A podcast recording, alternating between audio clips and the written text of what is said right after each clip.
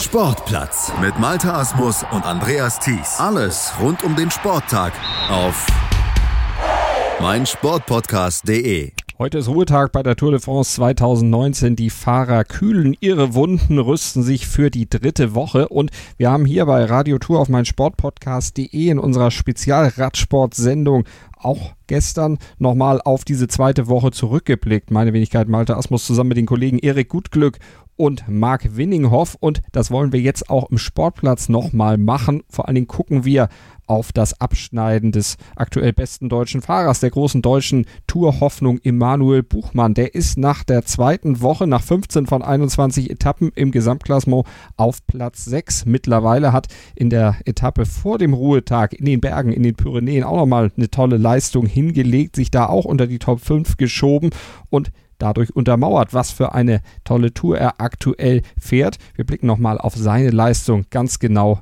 zurück. Das machen wir mit Erik Gutglück und Marc Winninghoff. Erik, du und Marc, ihr habt ja gesagt, bei unseren Tipps, also mindestens Top 10, das hatte ich auch gesagt, aber ich glaube, ihr wart sogar noch weitergegangen. Top 5. Im Moment sieht es ja danach aus, dass es klappen könnte. Rang 6 im Gesamtklassement für Emanuel Buchmann, der eine wirklich bärenstarke Tour fährt. Gebe ich dir vollkommen recht, wirklich bärenstark. Man hat ja gehofft, dass es so gut bei ihm läuft bei der Tour, aber man hatte natürlich schon so seine Zweifel, denn ja, er war jetzt bei den Bergetappen noch nie, also zumindest bei der Tour noch nie so gut, dass er da wirklich mit den aller, allerbesten mitfahren konnte. Und jetzt gestern am Tourmalet attackiert er halt 1000 Meter vom Ziel und fährt halt einen Garen Thomas äh, vom, vom Rad, äh, der immerhin letztes Jahr die Tour gewonnen hat. Also weiß Gott kein, kein schlechter ist. Ja, das ist halt so ein bisschen die Frage, wohin kann es gehen? Er, er selber hält sich ja da immer noch sehr bedeckt und sagt, ja, die Top Ten sind weiter sein, sein Ziel. Aber heute, äh, nach seiner super Vorstellung, hat er ja dann auch im Interview mit der ARD äh, gesagt, naja, Top Ten sind weiterhin das Ziel, aber wenn es weiter nach vorne geht, ist er auch nicht böse. Es gibt ja auch nicht wenige, die zumindest im äh, Online-Journalismus bereits darüber spekulieren, was er denn bräuchte, um am Ende sogar die Tour zu gewinnen. Marc, hältst du so diesen ganz, ganz großen Coup für möglich? Hm. Eigentlich nicht. Wenn ich ehrlich bin, glaube ich, also glaube ich da wirklich nicht dran. Ähm, klar, eigentlich, er hat nur 2 Minuten 14 Rückstand, er hat nur 24 Sekunden Rückstand auf Pinot, aber uff, also vielleicht das Podium, aber den, den wirklich den Toursieg, das wäre das wär kompletter Wahnsinn. Also wenn er das schaffen sollte, dann ja, dann haben wir wieder einen Radsport-Boom in Deutschland, glaube ich. Also das wäre ähm, wäre sensationell. Das, aber glauben tue ich das erstmal nicht. Ähm. Und ich finde es, ich finde es sehr, sehr gut, wie er, ähm, wie er sich so selbst so präsentiert. Im Moment, ich meine, erstmal bemerkenswert, dass er nach den Etappen so drei Minuten nach der Zielankunft schon ein Interview geben kann, während aller Philipp heute da ähm, an, über der Absperrung hängt und erstmal nach Luft hecheln muss. Ähm, das zeigt schon irgendwie wirklich, wie, wie gut die Form ist im Moment bei ihm. Und ähm, ich finde es gut, dass er sich zurückhält. Ich meine, sein Charakter ist eh so gestrickt, dass er jetzt nicht der, der große Redenschwinger ist, aber ähm, ich glaube, er weiß auch, dass er erstmal jetzt noch zeigen muss, dass er ähm, eine gute dritte oder er braucht keine gute, er braucht eine überragende dritte Woche auch fahren kann. Ähm, das hat er bisher noch nicht geschafft bei einer Rundfahrt. Ähm, bei der Vuelta letztes Jahr war er auch am Anfang unglaublich stark, lag zwischendurch mal auf Platz zwei im, im Gesamtklassement. Äh, hat man auch gedacht, wow, vielleicht äh, gibt das ein Podium und dann ist er hinten, hinten raus wirklich äh, doch stark eingebrochen. Hatte da einen Sturz mit drin, wo er gesagt hat, der hat ihn schon beeinträchtigt auf den Etappen, aber ähm, ich finde, man muss mal schauen, wie er da auch in den Alpen besteht. Wobei sehr positiv finde ich bisher, wenn man, wenn man sich seinen, seinen Fahrstil anguckt. Ich habe das Gefühl, er hat noch nicht einen, einen, einen Meter Energie verschwendet. Er fährt sehr, sehr, sehr, sehr klug, versteckt sich immer in den richtigen Positionen, ähm, macht keinen Antritt, ohne dass, ohne dass das irgendwie was bringt und ähm, sehr effiziente Fahrweise. Das ist auf jeden Fall ein Plus. Und ein Plus auch, dass er im Berg, äh, Erik, sogar mit jemandem wie Egan Bernal mithalten kann. Den hat er jetzt äh, auf der heutigen Etappe dann auch mit ihm zeitgleich den Zielstrich überfahren können. Das spricht auch schon mal für seine äh, Stärke oder spricht es auch für die Schwäche von Bernal? Denn der ist nicht so stark, wie wir ihn im Vorfeld erwartet hätten. Ich glaube, es ist so eine Mischung aus beidem. Also bei Bernal denkt man ja immer, ja, das ist dieser, dieser Überflieger, der, wenn er am Berg richtig den Gashahn aufdreht, keiner mehr mit kann. das hat er jetzt bei der Tour dieses Jahr noch nicht gezeigt. Ähm, gleichzeitig aber zeigt Emanuel Buchmann, finde ich, auch am Berg, also das hat man heute auch wieder im Finale gesehen, eine ne sehr, sehr clevere Fahrweise. Also der weiß genau, was er kann und was er nicht kann. Er hat diese erste Attacke von Pinot, da ist er mitgefahren.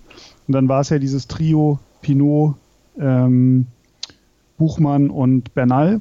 Und als Pinot dann irgendwann die, die endgültige Attacke zum, zum Zeitgewinn gesetzt hat, hat Emanuel Buchmann gar nicht versucht, da irgendwie auf Krawall dran zu bleiben, sondern hat sich gesagt, ich fahre meinen Rhythmus weiter äh, und fahre mein Tempo und er hat dann am Ende auch nicht, nicht so viel verloren. Also er war dann auch noch eine ganze Weile auf Sichtweite von Pinot. Und das zeugt davon, dass er ein sehr, sehr großes Vertrauen in seine, in seine Form und in seine Fähigkeiten hat, dass er sich da von jemandem, der am Berg attackiert, nicht verrückt machen lässt, seinen Rhythmus beibehält.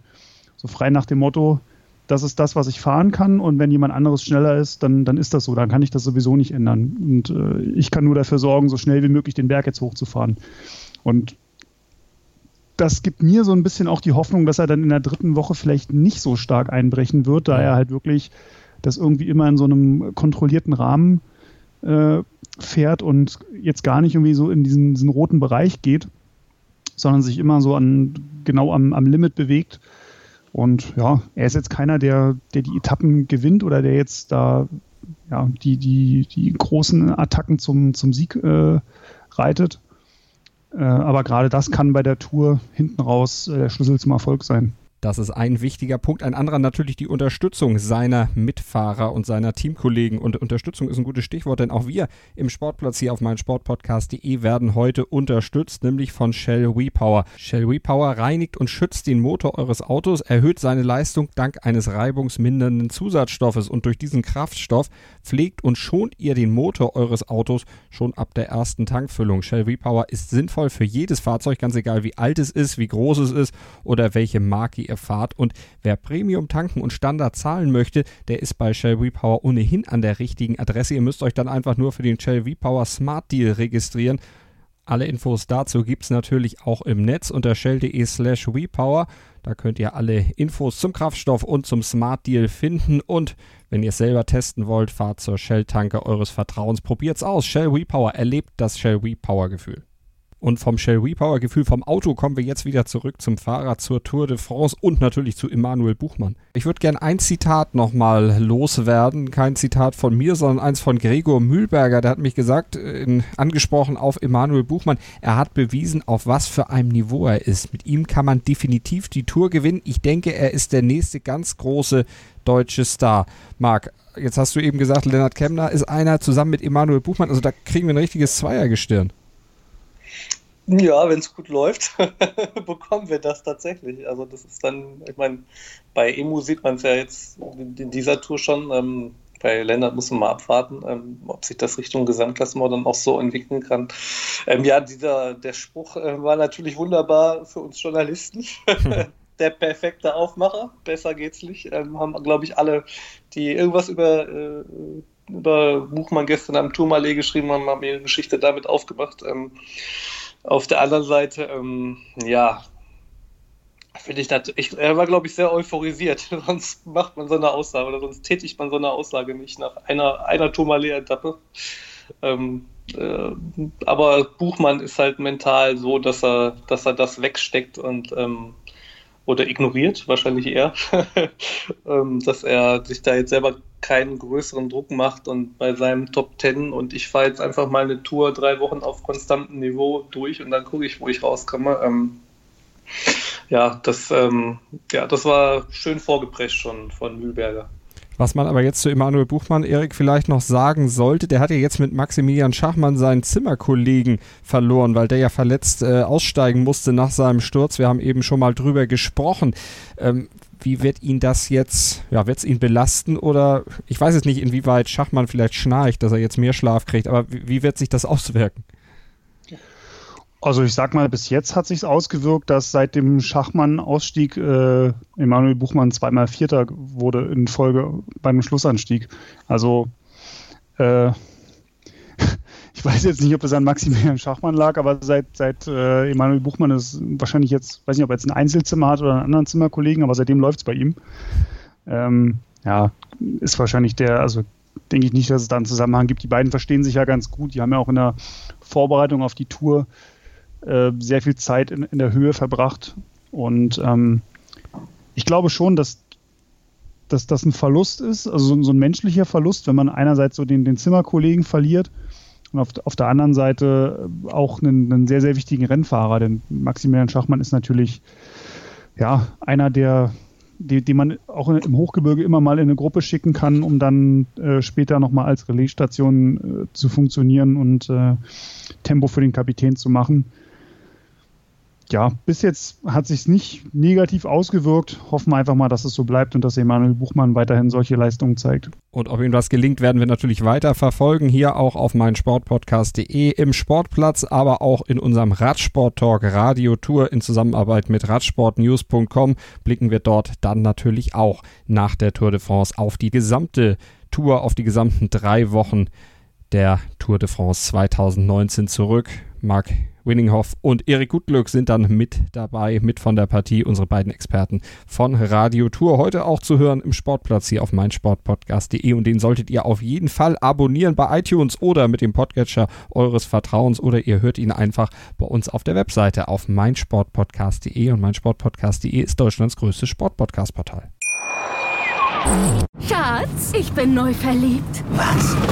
Da drüben. Das ist er. Aber das ist ein Auto. Ja, eben. Mit ihm habe ich alles richtig gemacht. Wunschauto einfach kaufen, verkaufen oder leasen. Bei Autoscout24. Alles richtig gemacht. Wie baut man eine harmonische Beziehung zu seinem Hund auf? Puh, gar nicht so leicht. Und deshalb frage ich nach, wie es anderen Hundeeltern gelingt, beziehungsweise wie die daran arbeiten.